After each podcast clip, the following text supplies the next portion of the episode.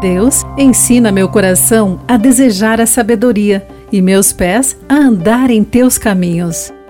Olá, querido amigo do Pão Diário. Muito bem-vindo à nossa mensagem de esperança e encorajamento do dia.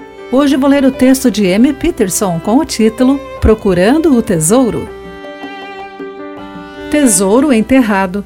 Parece algo extraído de um livro infantil, mas o excêntrico milionário Forrest Fenn afirma ter um baú de joias e ouro avaliado em mais de 2 milhões de dólares em algum lugar nas montanhas.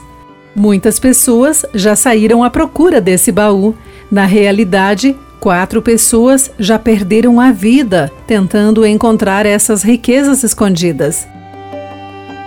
O autor de Provérbios nos dá motivos para pensar: será que há um tesouro que mereça tal busca?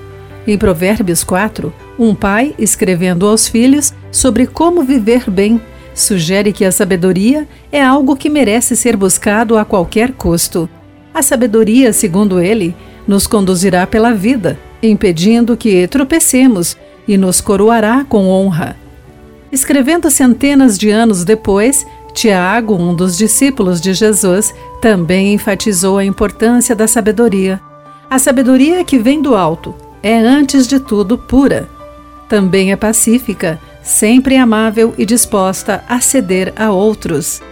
É cheia de misericórdia e é o fruto de boas obras.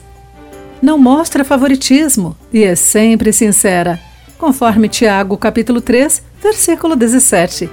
Quando a buscamos, achamos todos os tipos de coisas boas florescendo em nossa vida.